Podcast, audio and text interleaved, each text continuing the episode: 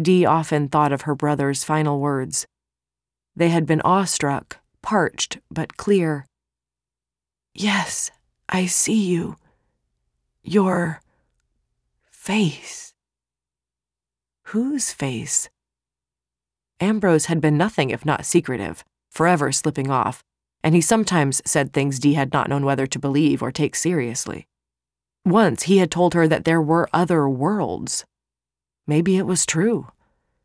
Dee was almost certain that he had seen something in those final moments. Not a hallucination, something real and amazing. There had been conviction in his voice. If there was an afterlife or other life, anything else, anything at all, her brother was the one Dee wanted to find there. In adulthood, however, this hope had occurred to her only dreamily, on the occasions that errands sent her along Leggett Avenue, when she would pause to glimpse down the byway of Little Heritage, the fine brick building that housed the Society for Psychical Research, tucked away in the shade of twin poplar trees. Until opportunity presented itself.